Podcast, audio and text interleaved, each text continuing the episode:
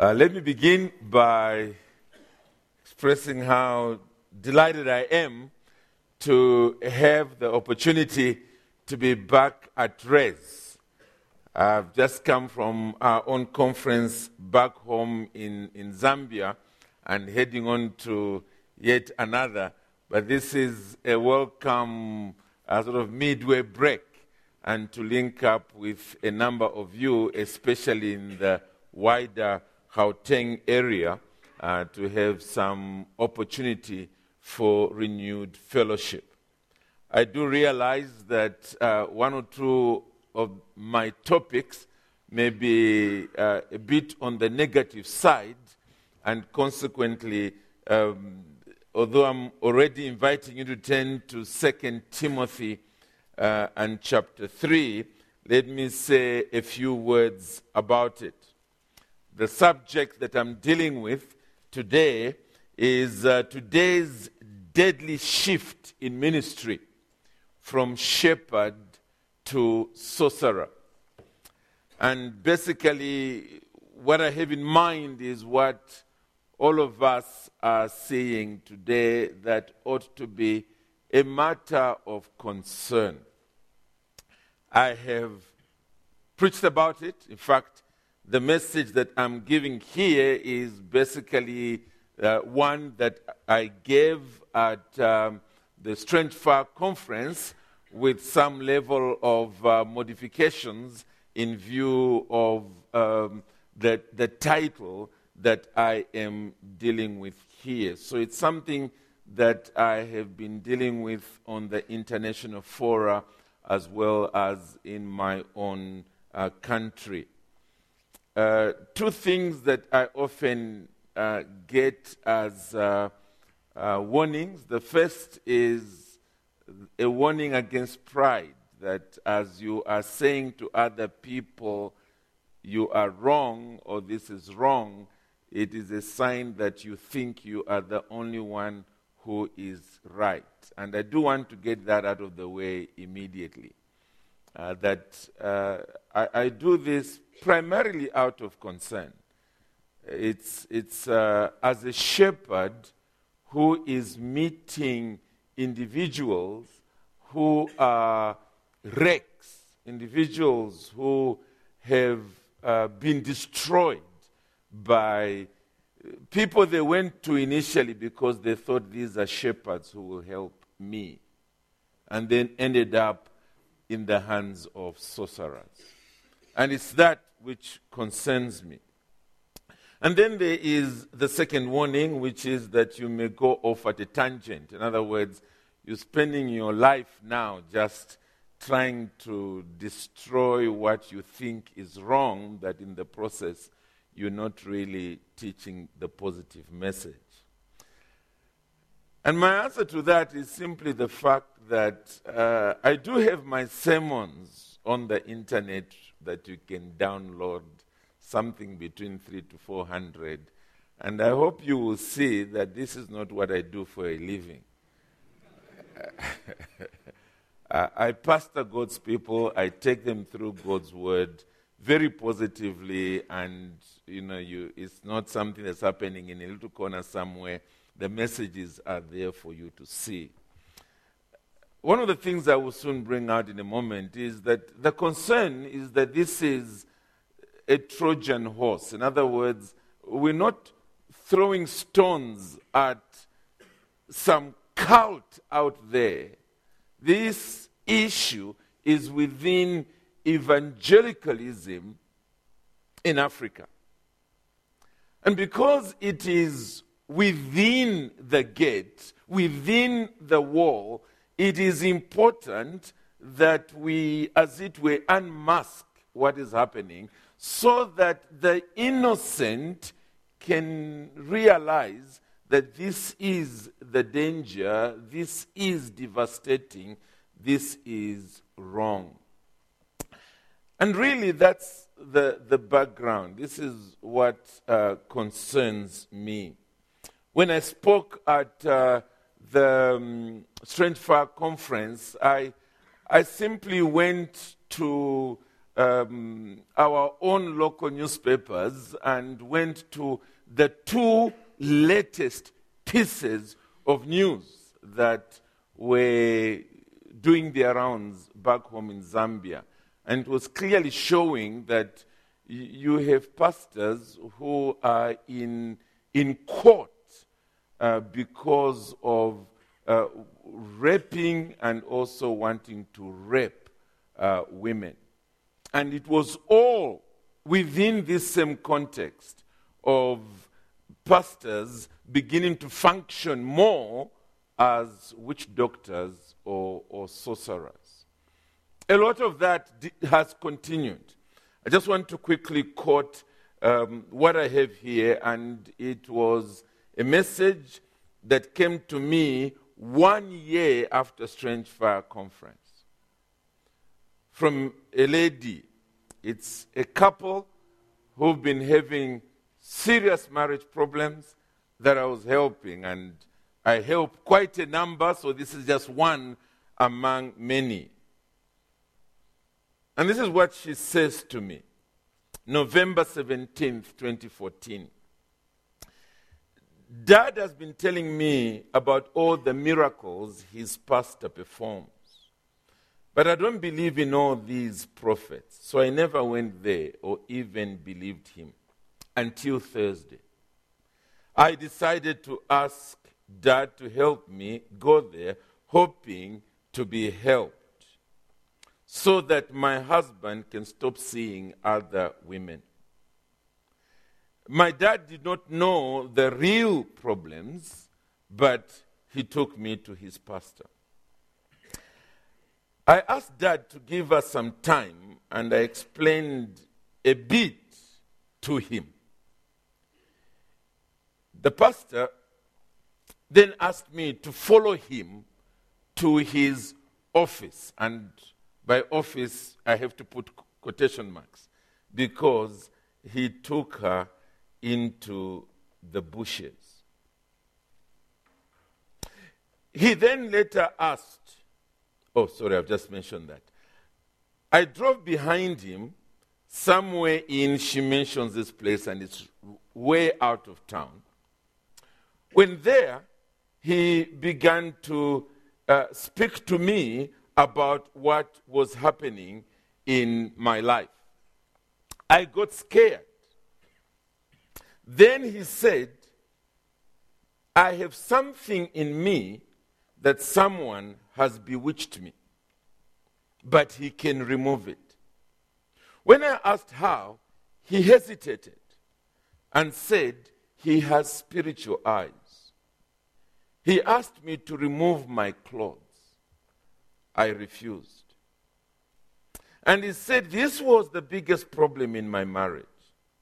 As long as I don't deal with it, my husband will marry other women. Then I told him, I can't go that far for a man, even if I love him. He said it was up to me. Then he said, I was too beautiful. And once he removes it, my husband will love me because it chases him away.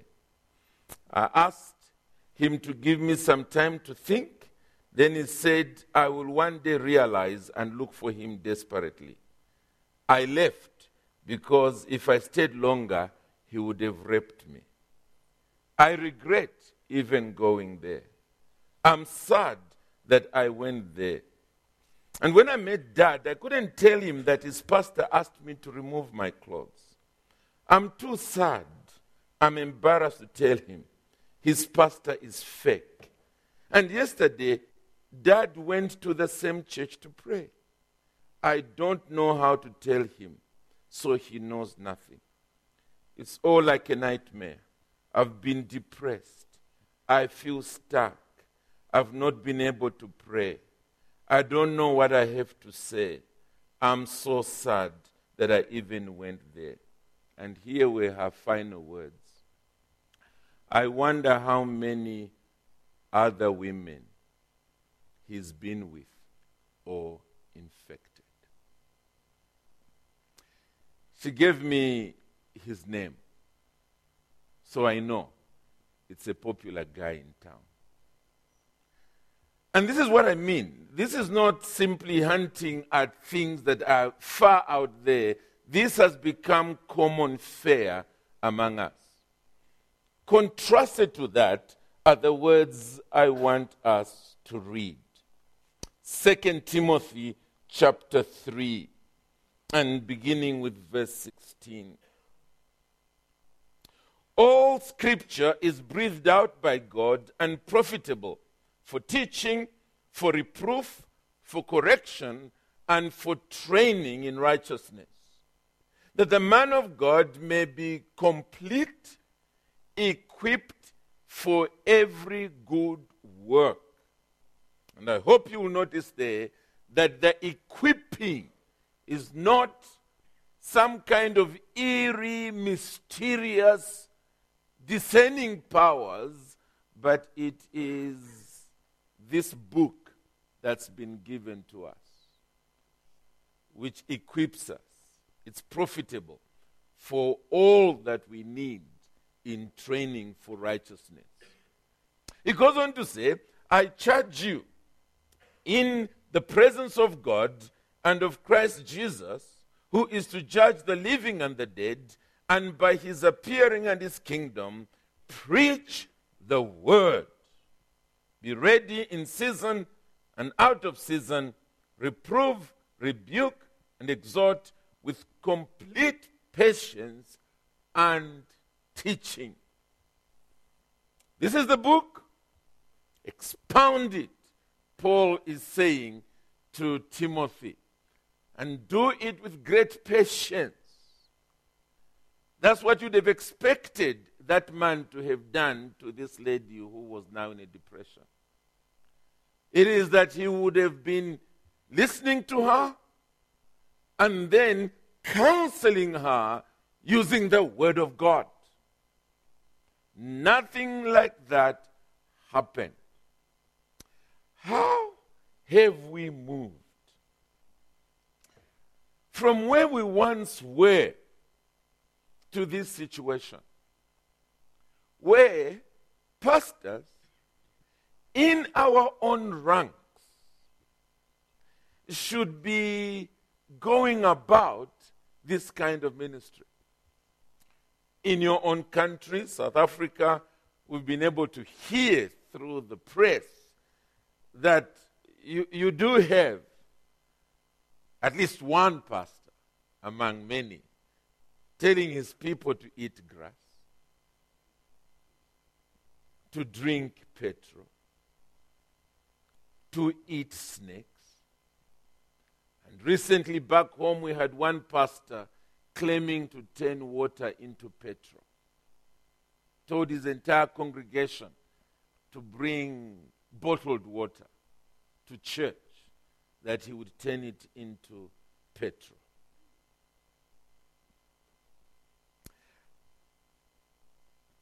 30 or so years ago, within evangelicalism, that wasn't happening. It, it, you were not picking up this as news because of things happening within the context of the church. Pastors were understood to be preachers of the word, as we are noticing here in 2 Timothy chapter 4 and verse 2 preach the word. They were seen primarily as shepherds who use the word to teach and instruct the people of God. And those that were better gifted, sort of five star talented preachers and teachers, are the ones who consequently had the larger crowds. Those who were less gifted would appreciate that, yes, this is who I am by humbly recognizing the levels of gifts they have and consequently would have lesser crowds. That was generally the situation that was there within evangelicalism.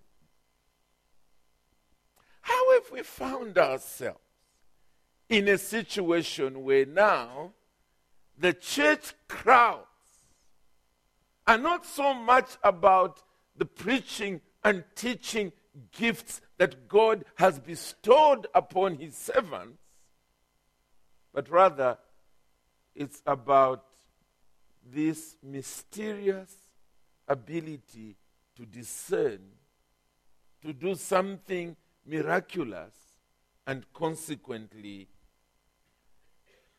the people flock in great numbers. I want us to narrow things down.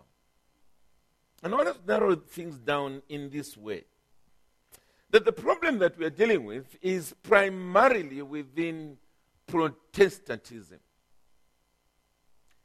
It's not primarily with Roman Catholicism. So let's narrow it down. It's, it's among Protestants. And among Protestants, I want us to go one step further. That this is something we're dealing with primarily among evangelicals, professed evangelicals. In other words, if I went to one of these prophets, I'm sure that that's what he will say. He will say, I'm Protestant, I'm evangelical. And most likely that's where his ministry is registered. At least the guy that has done what I've just read from my cell phone that's where he is registered as an evangelical. Among evangelicals, this is an issue among Pentecostal evangelicals. In other words, those that believe in the extraordinary gifts of the Spirit being present today. And if we can sort of split Pentecostalism into conservative Pentecostalism and the wider charismatic movement, we are really dealing with the wider charismatic movement. That's where the issue is. But still, it's within the pale of evangelicalism. And because of that, it ought to concern us. It must be something we should be addressing. I noted not too long ago through the press that there has been some movement to seek to redress this in South Africa, but it's from the, the liberal wing of the church, from what I understand. Perhaps the evangelical fraternity is addressing it, but clearly it is not loud enough. So, when we go into that context, we ask ourselves the question what has happened there? Because even there, I will be able to testify that 30 years ago, while I was a student at university, in the midweek meetings, I often frequented a Pentecostal church in the neighborhood near the university. I loved the worship. I loved the preacher who was there was an American preacher. I loved his accent as well and his flair. But one thing I will say is that there, he taught from the Bible. Wherever it was that we were, I could open the Bible and listen. Yes, one or two conclusions I did not agree with, but I went home saying, This passage of Scripture is what he concentrated on. And I was learning from there. Even then, and as I said, it's only about 30 years ago, that was the way we understood pastors, even in that kind of context. What seemed to have been added was the miraculous phenomena of the extraordinary gifts. That was regularly being taught. But fast forward to today, that's not the main picture. And we still do have conservative Pentecostal churches and pastors who are concerned about this, but clearly they have been overrun. Somehow they were pushing something slow enough, and then it just rolled downhill out of control, and it's become what we are seeing today. And it's been a stage by stage process.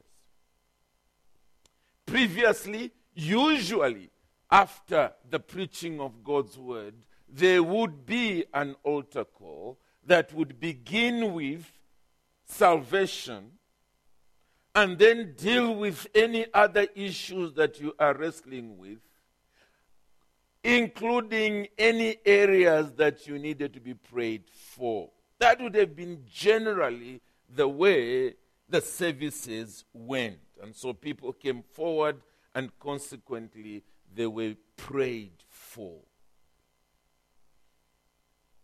Somewhere along the line, and I don't know exactly where, the understanding that this is my pastor and consequently primarily my teacher changed to this is the man of God. whose prayers are powerful. And therefore, if I want something dealt with in my life, I go to his church. Yes, we'll have some teaching, but what is primarily important will be when he finally says, Come.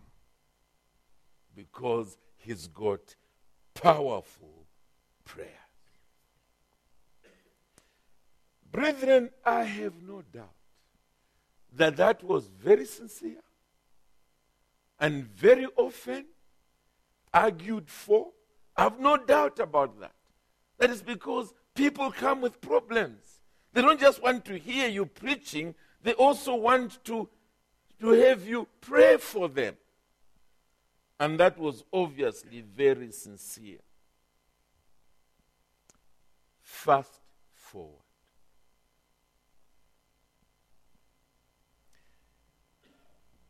We live in Africa. Africa is a place for power play.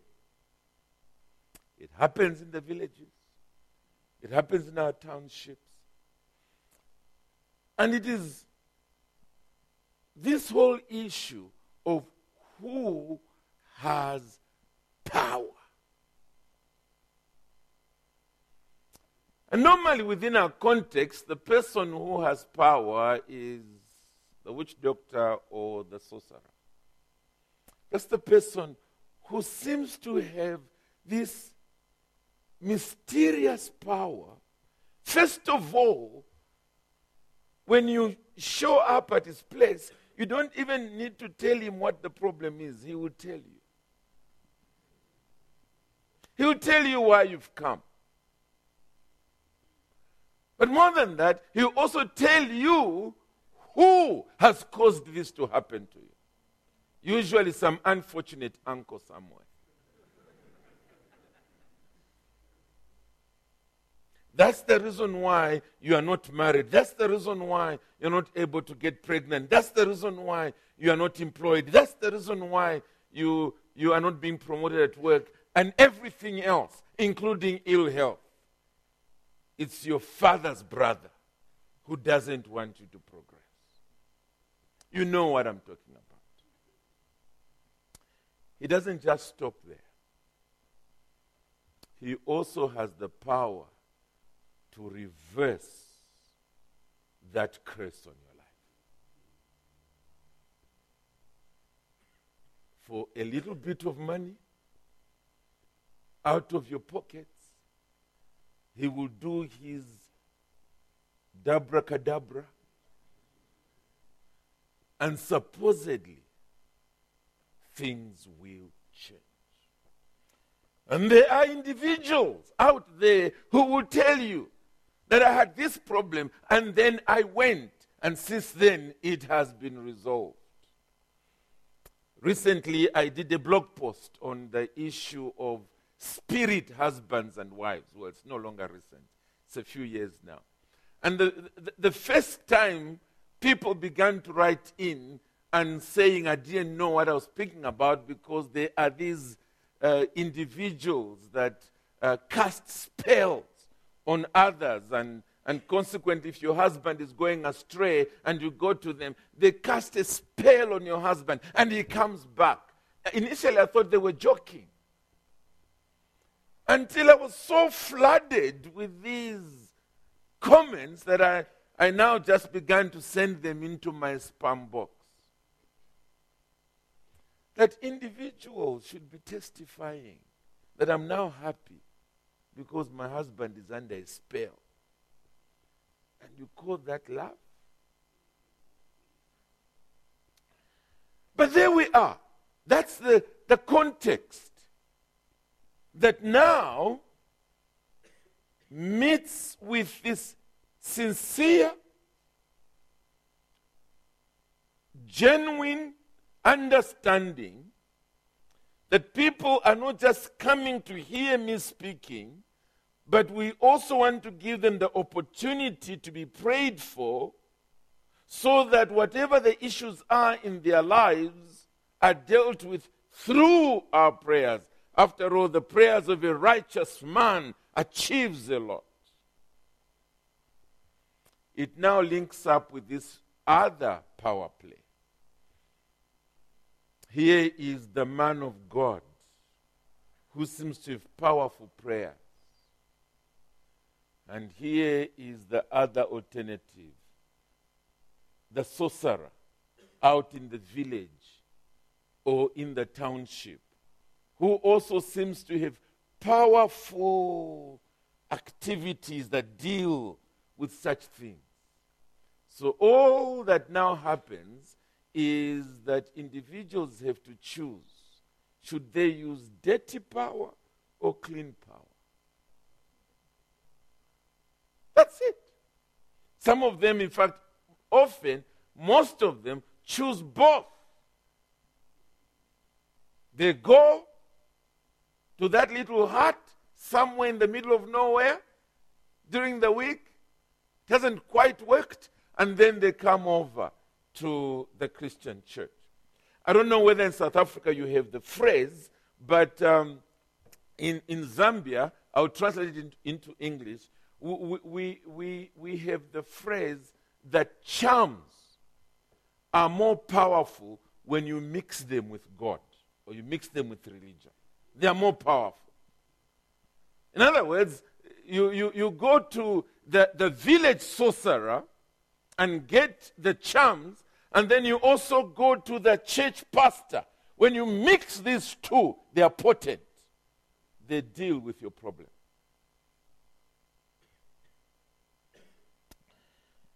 Hence, the shift from counseling to deliverance. That's the talk now. It is deliverance. The people that come are not coming so that I can say, I have the inspired, infallible word from the one who, who put human beings together, who knitted them into one, from the one who has, as it were, cursed humanity because of the fall, uh, so that in the midst of that frustration, we may seek him afresh for his salvation. He who has also sent the Savior, not only to cleanse us from the guilt of sin, but also to cleanse us from the defilement of sin, and become our Father, our guide, our all in all, as He sees us through the real trials and temptations of life to take us to heaven. Let me instruct God's people from this book because it is profitable for teaching, for reproof, for correction, for training in righteousness. That's no longer the case. Rather, where we have now reached, it is this. The person comes and says, uh, We are having marriage problems. We, we just, anytime we begin to talk about something, it erupts into a quarrel and an argument. And I'm supposed to discern what spirit is bringing about all this. And as this person said that I quoted, I've got spiritual eyes. I'm seeing what you are not seeing. There's a spirit. And to use the blog post I used a few years ago that I wrote, there is a spirit husband who's in your life, or a spirit wife who's in your husband's life. And that's the spirit that's bringing about all this. So we'll be having a prayer meeting on Friday night, the whole night, at such and such a hall. Come there. Or tomorrow afternoon, I'll be in that bush just outside town, on top of that hill. Come over there and get your deliverance. Friends, that's where we are. That's the shift that has taken place. It is because we have obviously opened this door sincerely that there is this miraculous, extraordinary, mysterious power that is on this person who is called pastor, and we've shifted now to man of God, and we've even shifted further to prophet. In fact, the person again that I'm referring to on this phone, that's his designation. His prophet so and so. That's where we have reached. That's how this shift has taken place. Two things concern me here. First of all, it is because even with respect to the prophets of the Bible, that's not the way they were going about their ministry. They were charging the people for the fact that they are living in sin. They are living in idolatry. And consequently, God has abandoned them. That is not that God's arm is short, that it cannot save. Your sins have come in between you and your Maker. Deal with the issue of sin in your life. Repent of it. And then come to Him. On The basis of the finished work of His Son, Jesus Christ. You can't have sin in your life and then have God blessing you and blessing you. Now, that's the first concern that I have. Is this absence of biblical counseling. The absence of it. I, I often listen to these things on the radio. And it's amazing. Literally, every answer to every question. Yes, I'm listening to you. What's the problem?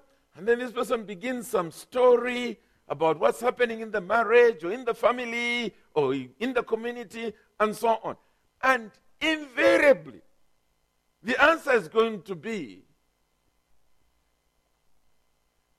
you need deliverance. There is a spirit that is doing this and that in your life, trying to destroy you. Come, to such and such a meeting. Come, such and such a meeting. Next, another phone call, and so on. And maybe quickly squeezing in, right there, a, a, a 30 seconds prayer. And the 30 seconds prayer is literally the same. I break this bondage. I break this and I, I do this. And in Jesus' name, amen. Thank you. See you tomorrow. Next. I'm sure you listen to this. Where is the counsel? Where? Closely related to this, I have another concern. And it is what I'm calling the opportunity cost. The opportunity cost. With respect to people who are sick, the problem is if they do not get medical attention every passing day, they're getting worse. Many of our relatives have died that way. Many. I had a funeral just last week. And on Monday, and it was a nephew who died at one of these places. Very sick. The doctors had to make him sign to get out of hospital because they knew what would happen. I had a couple that joined our church, and within the very first year, the wife was found to have cancer. It had terribly advanced.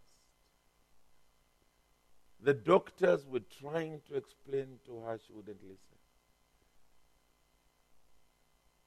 She told her husband, I must go off to Nigeria. I'm sure you know where she went. From there, it didn't work. The next is, I must go to South Africa. I'm sure you can guess where she went. And she died here in South Africa.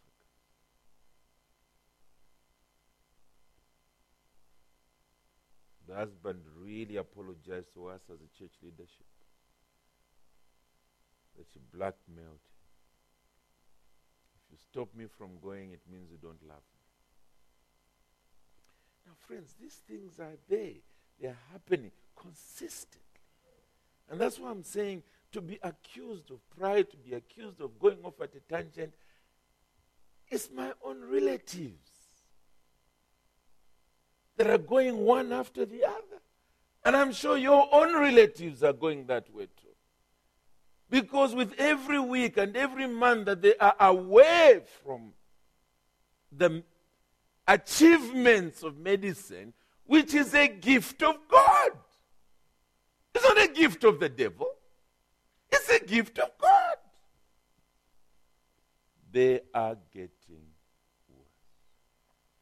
I've got doctors in my own church that often say to me, with respect to the traditional healer, that's sorcerer, that often by the time patients come to him and they come too late, he finds these marks on their bodies that show that's where they started from.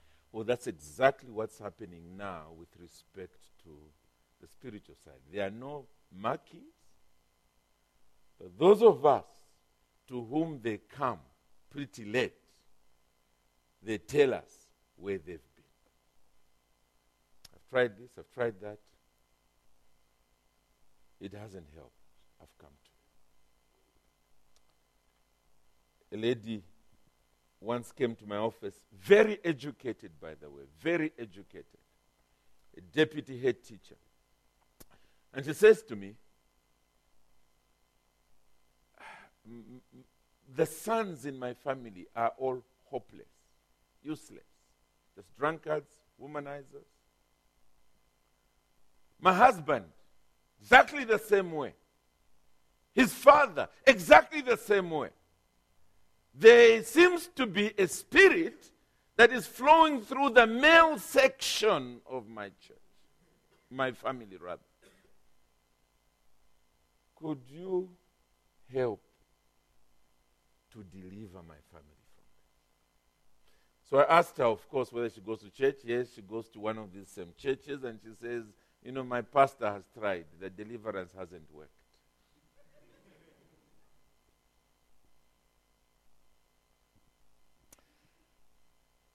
I spent time teaching her what the Word of God says about child upbringing.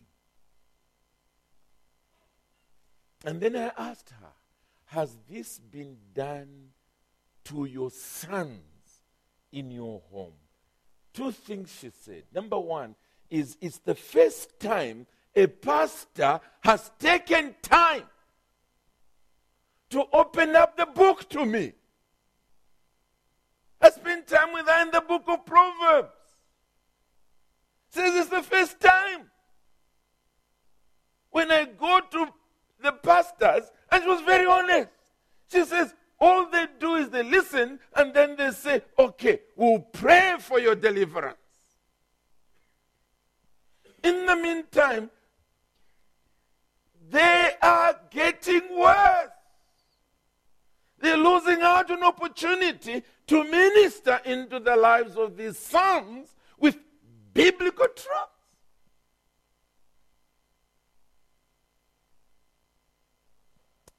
She said, I did not know that the Bible was so relevant. I didn't know.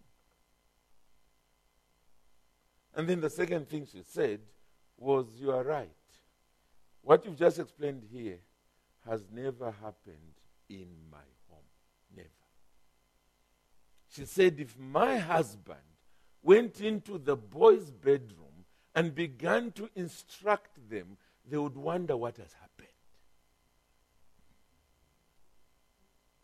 They would wonder.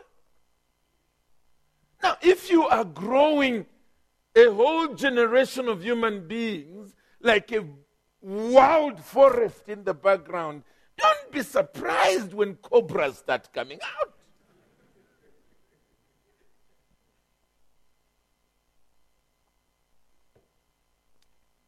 The opportunity cost. Individuals who are failing to get jobs, instead of helping them to be more educated, trained, giving them, helping them to find places where they can build their CVs and consequently get into the job market, you are claiming it's a spirit that is over them. Okay, they are in and out of jobs, in and out of jobs. You're not asking the question, okay, tell me, what is your behavior like in your workplace? Do you go on time? Do you work hard? Are you honest? Are you submissive to those who are over you in the work? Nothing like that. It's deliverance. I'll deliver you. In the meantime, the person is getting older and older and older. He's not being helped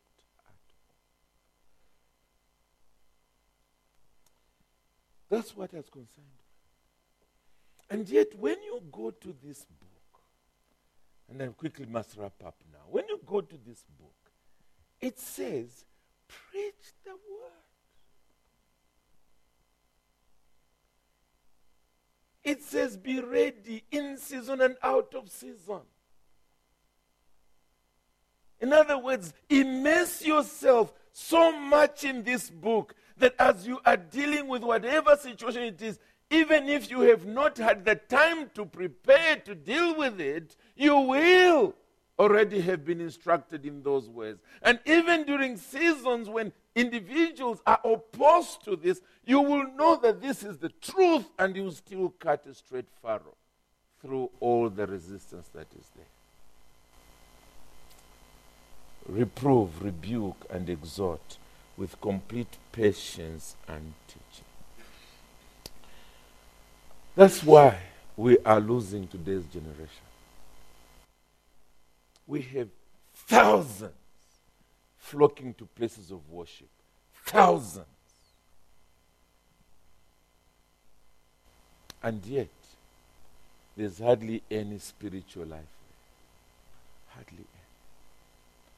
Still, scandals in the pew, scandals in the pulpits. Because this book has been shut, and we are now but a faint replica of the village sorcerer. That's all. That's all. We are. I wish it was something in a little corner somewhere. But, friends, down my own church, down the street, I would count no less than five of these such churches packed to overflowing. I do quite a lot of door to door outreach. And I'm being honest when I say this. I'm yet to come across a single individual in these churches who says to me, I went to that church lost and in sin. I was pointed to the Savior hanging on a cross. I saw my sin. I saw his sufficiency.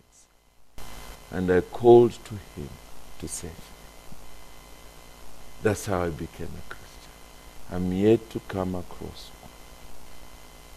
The consistent message I get is this I go to that church. I went with this problem. I was prayed for. I'm now committed to God, waiting for this miracle to come through. And I'm giving, I'm giving, and I'm giving. One day this seed will produce the harvest. May God have mercy on us. May God have mercy on us. Let's pray. Eternal and gracious God in heaven, this deadly quantum leap from what church and ministry once was to the disaster that has befallen us is a source of grief. Not only to your people who seek to save you according to your word, but more so to you, the God of heaven.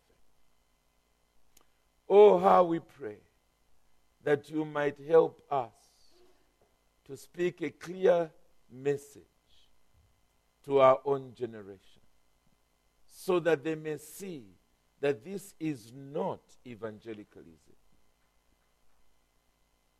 This is heresy, soul damning heresy. And Lord, may it be that when you have gathered us with our fathers, a generation will rise that will thank you that there were those willing to be unpopular, to sound a clear note on this issue. And because of that, that they were salvaged from what would have become a total wreck.